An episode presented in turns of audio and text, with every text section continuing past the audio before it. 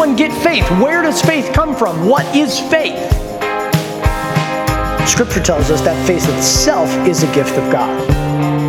If salvation is about us, it is not a gift, it is a result of work. If God's sovereign and sovereignly called me, then He has sealed me.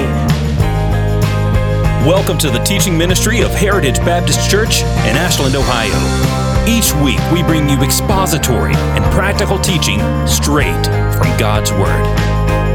And now, Here's Pastor Ben. Occasionally, what happens as a pastor is you have kind of a vision as you're preaching through a book as to what direction the next sermon is going to go. And in the midst of your prep for that sermon, something happens. And that is why, in looking at Ephesians 12 today, I'm sorry, Ephesians 4, verse 12 today, the title is a Greek rabbit hole with a practical purpose. I had an experience, which happens about once or twice a year, where my sermon prep did not go the way that I thought it was going to. I read something in verse 12 that got me curious and sent me down a huge detour and into a rabbit hole. And when I came out the other end, the message that I had prepared was vastly different than the one I started preparing. And sadly, you're going to chase me down that rabbit hole today. But unlike some deep theological dives or discussions that produce very little in the way of practical application or value, I truly believe that there is something amazing waiting for us at the conclusion of today's study. So let me review a little bit about what we've been doing. The last two weeks, we've been looking at the five roles that Paul tells us Jesus died in order to establish in the church. And today we're going to look at verse 12 and answer one question. And I'll phrase that one question two separate ways. Here's the first way I'll phrase the question What was the reason Jesus had to establish these particular roles? Or for what ultimate purpose were these roles established? I want to let you know that Paul is building very slowly to something huge at the conclusion of Ephesians chapter 4. And we probably won't get there for about two or three more sermons through Ephesians. But each of these sermons that we look at week by week is building to something bigger and bigger. It's a massive point of practical application that all of us need to understand if we desire to be a healthy biblical church. So, as we get closer to that point, which we'll probably get to in about a month, let us read and pray over Ephesians 4 as we are looking at verse 12. Paul says it this way Jesus does this, quote, for the equipping of the saints, for the work of the ministry, for the edifying of the body of Christ. Would you pray with me? Dear Lord, Thank you so much for this morning. Thank you for the amazing music that we got to experience through Brad and through Mindy. What a wonderful blessing the skills and talents that you have given them to hone has been to our little congregation. I pray, Lord, that as we study intently here in Ephesians 4, that you would allow me to convey the enthusiasm and, frankly, the wonder of what you allowed me to see and uncover. And now I pray that you would allow me to communicate that clearly. I pray, Lord, that we would leave here both encouraged and challenged by this subtlety that Paul uses to say something quite profound. Let us, Lord, drink deeply of your word this morning. In Jesus' name, amen. Okay, here we see Paul tell us why he died to appoint apostles, prophets, evangelists, pastors, and teachers. He did so for two key reasons. Now, reason number one is he did it to equip the saints for the work that we were called to do. So, the first application is to give us the tools that we needed to go do what we're called to do. And the second one is to edify the body of Christ. Can somebody, in simple terms, help us out and explain what it means to edify the body of Christ? Kevin? Well, I thought you just meant edify. Edify is fine. Edify is building someone, someone up. Sure, sure. Edification, building someone up. So let's give some examples, real world practical examples that affect us in 2020 of how someone might appropriately edify someone else. Not all at once. I've never been edified. Well, in the working world, raises, bonuses, things like that. A recognition and appreciation of. Yeah, yeah, definitely. And particularly in a, in a year that's been this difficult. Kevin, you had a thought? Just reaching out and seeing if someone's Yeah, yeah. I, t- I told you guys this a couple weeks ago when we were looking at, at the, the earlier passage, but I love getting just random encouraging texts. I love sending. I challenged you to send random encouraging texts to each other. Dan is men of the church. You guys are on Dan's text list. How what a blessing is that? Almost every morning throughout the week, Dan is faithful. He gets up before all of us because he's a better man than us, and he reads the scriptures and then he sends out some encouraging word about a word the Lord gave him. And I cannot tell you how many times that practice from Dan has centered me as I've begun my day. And then what happens sometimes is our group of about 10 of us, someone might text back a question to that group like, hey, what do you think it means with this? And then we kind of develop this great little theolog- theological conversation that helps kind of build us up. It edifies us, it encourages us, it builds into us. Now, you have to be careful about not leaving your phone for five minutes and coming back because I've had it where there's like 44 missed text messages because everybody keeps chiming in. So that, that is a danger of this method, but man, do I appreciate that.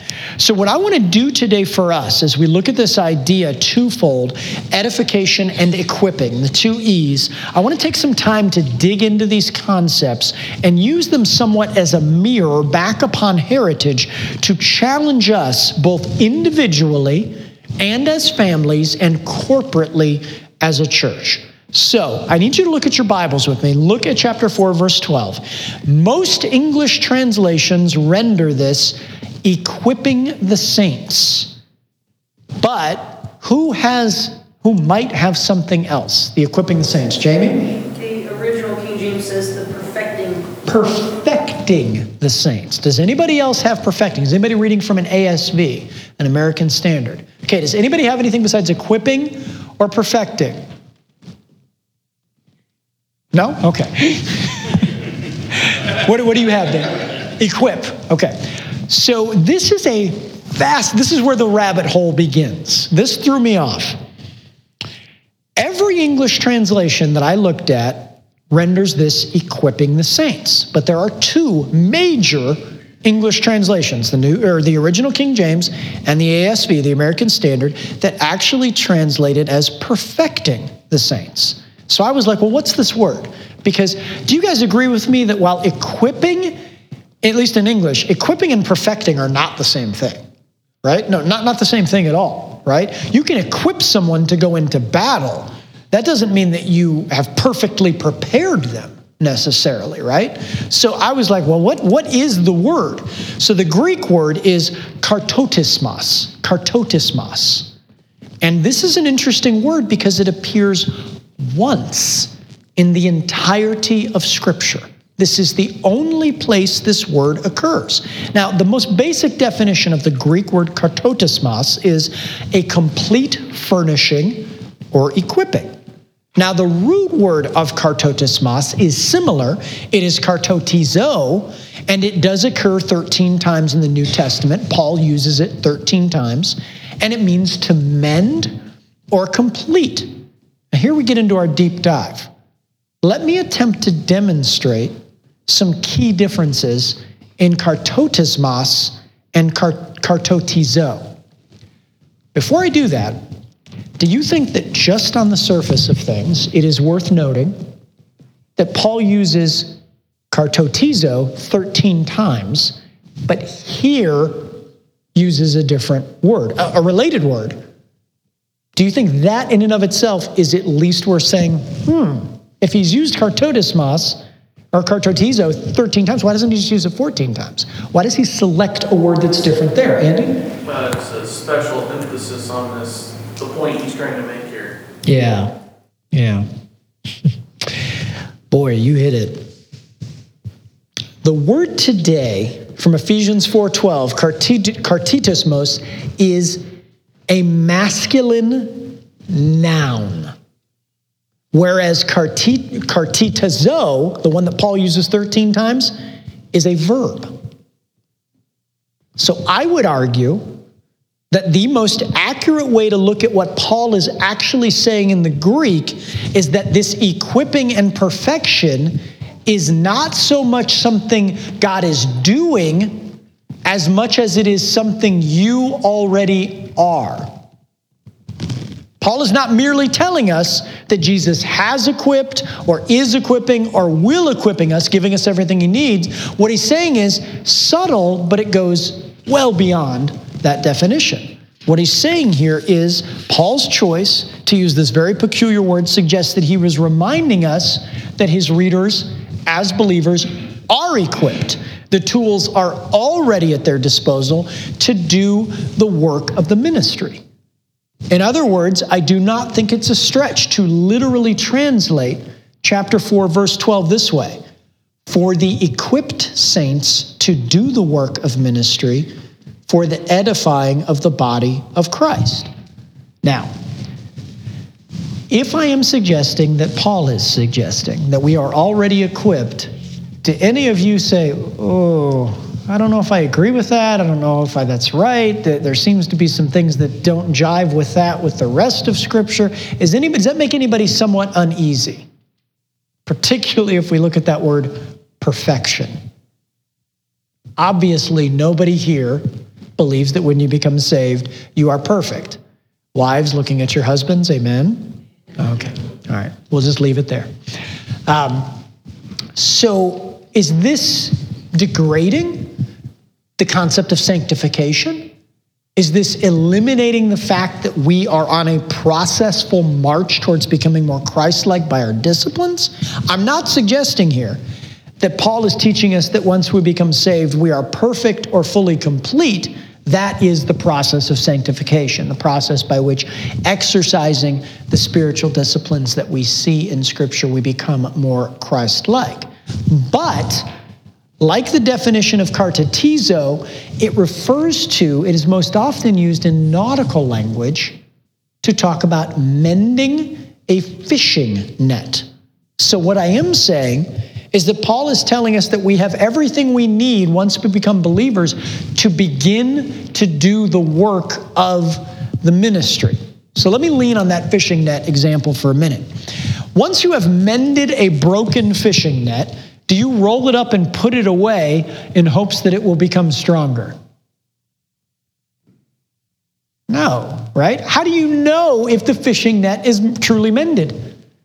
You use it. You throw it into the water and you see if it holds fish. You see if it brings fish back in. You use it for its designed purpose. And here is where the practical edge comes to this singular word and its verb tense being a noun. In what ways does the church, or do the churches, sometimes neglect the power of a mended new believer? And instead of using that mended new believer, we put that new believer into storage. What are ways in which that might happen in a church? Mark. I mean, when a person first comes into some churches, not this one, some churches, okay. they're not immediately welcomed and used for their talent. They are sit back over there and just stay out of the way. Okay. Okay, sure. Maybe a degree of marginalization till we size you up. Okay, sure, sure. I think that that's an application. Jamie, did you have a thought? Well, I was thinking like the younger generation. A lot of times, you know, you have a young one who'll come and become saved, so you stick them in a youth group or you stick them in a young adults class, and then you just kind of sort of forget about them. You don't go back and check in to see what you know, at, the difference between them at 16 compared to, let's say, 19? What has developed over those three yeah. years and what is available to you now? Yeah. Yeah, sometimes we have a habit, particularly with young new converts, of letting them marinate. We'll just put them somewhere and let them marinate and just trust that they'll continue their development under the guise of the youth program or their friends or whatever else is going on. Um, what is the way to use a new believer? Let's talk about that mending net again. Do you guys understand how powerful a new convert is to winning new converts? Why? I mean, we all agreed with it. You guys all smiled when I said it. Why? Why is a young believer such a powerful tool for winning new believers? Passion. Yeah, passion, one of them. Like this thing just happened, it is real, and they want to tell everyone. How many of you would confess and say, the longer I've been a Christian, sometimes the harder it is to become motivated about telling other people I'm a Christian? You know, life's experiences have got me down. I'm kind of comfortable in my in my my groove of church, work, family, neighborhood, and it's harder to get out of that comfort zone.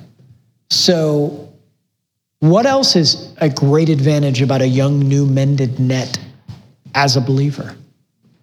Brad? Fresh zeal. Fresh zeal, zeal. Okay, yeah, absolutely, absolutely. Mark. They're also close, I mean, if I were to go out and try to convert young believers, they're gonna say, hey, the old man wants something. It's, if Macy goes out and does it, she has all, she has their, what, she's of the same generation. Yeah, yeah. This is a huge point that Mark's alluding to here.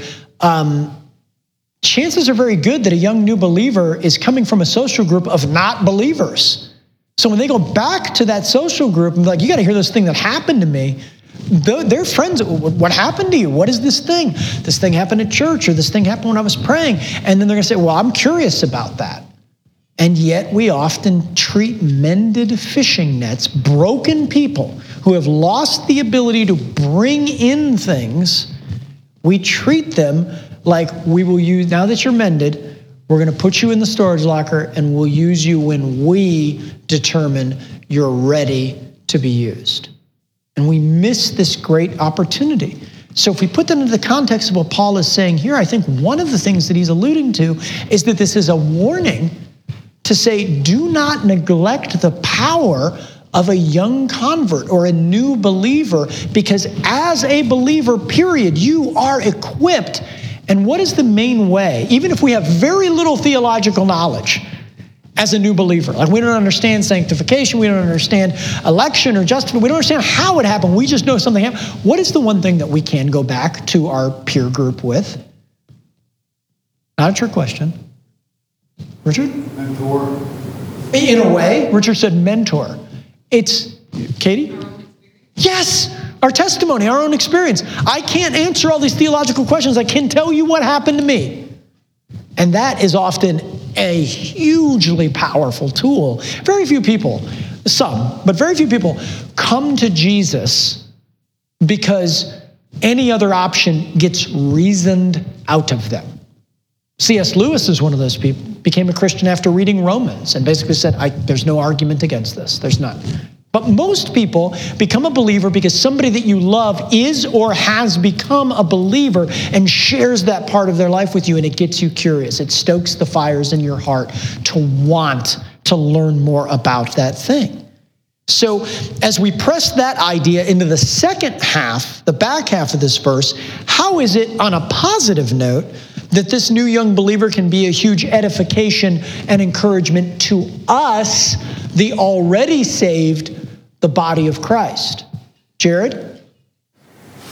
God is just doing it. You can see it's continually working. It's never stopping. Yeah. So even though you've been in it 40 or 50 years and you're kind of seasoned, you still always get to enjoy the excitement with that young person. It's just like last Sunday. I was just going to say I that. shot over here because I wanted to see the baptism. Yeah. And I was like, because I just know, I know Sam's excited about it and we were excited for him. I was just going to say that. Like, how neat. Uh, how many of you come away encouraged when someone Sam's age, Sam, 14, 13? 14, gets baptized, right? A young person in our church who's been here his entire life, the only church he knows is Heritage, right? His parents have been here longer than anyone except me and Mary.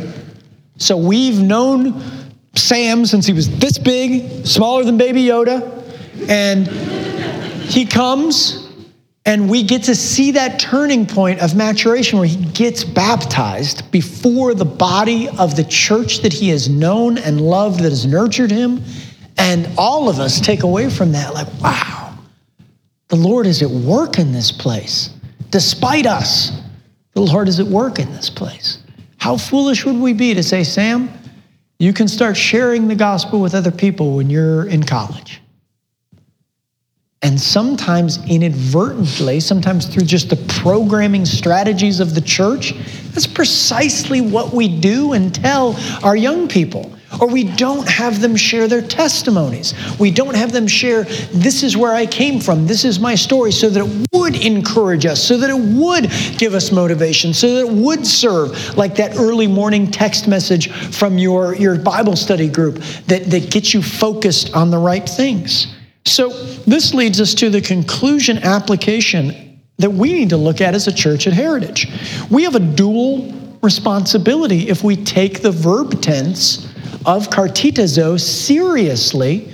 We have a huge dual purpose as a church. One, we have to help cultivate the sanctification of a young believer. Like it would be foolish of us to say, Sam's baptized, now he's a believer, go get him and leave him to that. And that's, of course, not what we're doing. His parents continue to mentor him. Uh, his teachers at school continue to mentor him. Our youth program here continues to mentor him. The adults that he looks up to in this congregation continue to mentor him. And that's all part of it. But also to use the power and usefulness and enthusiasm of that young believer to ignite our hearts, to remind us. When we sing in that song, Return unto me, Lord, the joy of my salvation well, we can't go experience salvation again, but when we watch other people make professions, make conversions, make decisions that honor Christ, it can stoke within us a reminder of the commitment that we've made. Ladies, how many of you like going to weddings with your husbands? Yeah, why? Why do you why do you like that, Jane? Why do you like going to see a wedding with your husband? Oh, it's romantic. Yeah, right? Look at those two young couple. Oh, look at the two. Look at that young couple. That was us 61 years ago, right? Right? right. Before those five kids came and ruined everything. That that was right? Like like there, there's something about visibly watching the ceremony take place and you're like that's beautiful. And not only did we make that commitment to each other, hun, but we're an example to them because we're 20 or 30 or 40 years down the road. Um, some of you guys who've been here a while remember Nick Wheeler. Uh, Nick and Kathy got married up in Norwalk probably about 10 years ago, and they did something at that reception. A bunch of people from the church were at the wedding where they had couples come out on the dance floor, and couples only had to be married. And as you were dancing, they would say, Okay, anyone who's been married less than a year, go sit down. And what I was really surprised, I think Mary and I had been married about 14 years at the time, and it was a younger crowd. So Mary and I were looking around like, It might be us. And then we looked to our left, and Jim and Carol Fox were dancing. And I was like, It's not going to be us.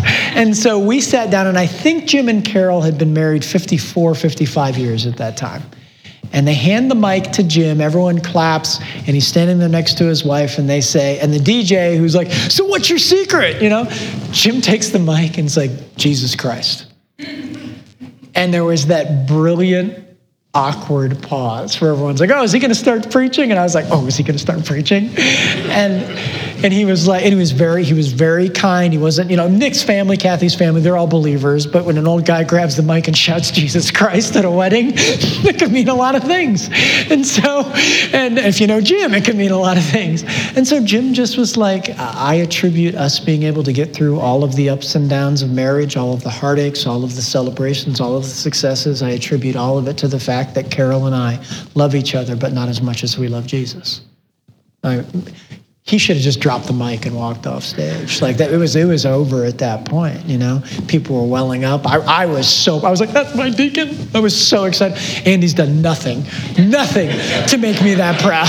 so, so, so in any event, I love you, bud. So, in any event, it was when you see the visible symbol of something, it reignites us. And Paul says, not kartitizo. He says, I gotta get the word right. Spend so much time breaking it down. He says, Cartitas mas. You are. Not you are becoming, not he will make you. You are equipped. If you have been changed for the purpose of Jesus Christ, if your heart has been shifted, if your affections have gone from loving the world and self to loving the risen Savior, you are an ambassador for Christ. You don't sit through your new members class and sit through six years of schooling and then get your certificate. Now you are an officially licensed person who can go and share the gospel. The second it happens to you, you can go and share the gospel. And that sharing will have two effects. The net will draw in the lost to be celebrated over. And as that net comes up onto the boat, the other Christians on the boat look at this and say, Praise be to God to use this young, enthusiastic new believer. Now I am encouraged. I'm throwing my net out as well. It's an awesome thing. It's an awesome thing. It's something I wanted to pause to consider the state of you being that thing, not needing to become that thing. Thanks for listening to this message from Pastor Ben Roby and Heritage Baptist Church. We welcome your feedback or questions. You can find us online at hbcashland.com or connect with us on Facebook.